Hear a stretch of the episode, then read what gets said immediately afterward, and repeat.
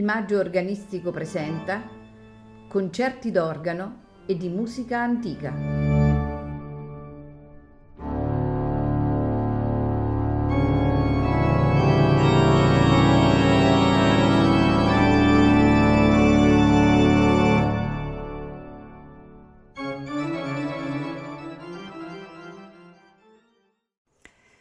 Buonasera e benvenuti a Il Maggio Organistico Presenta.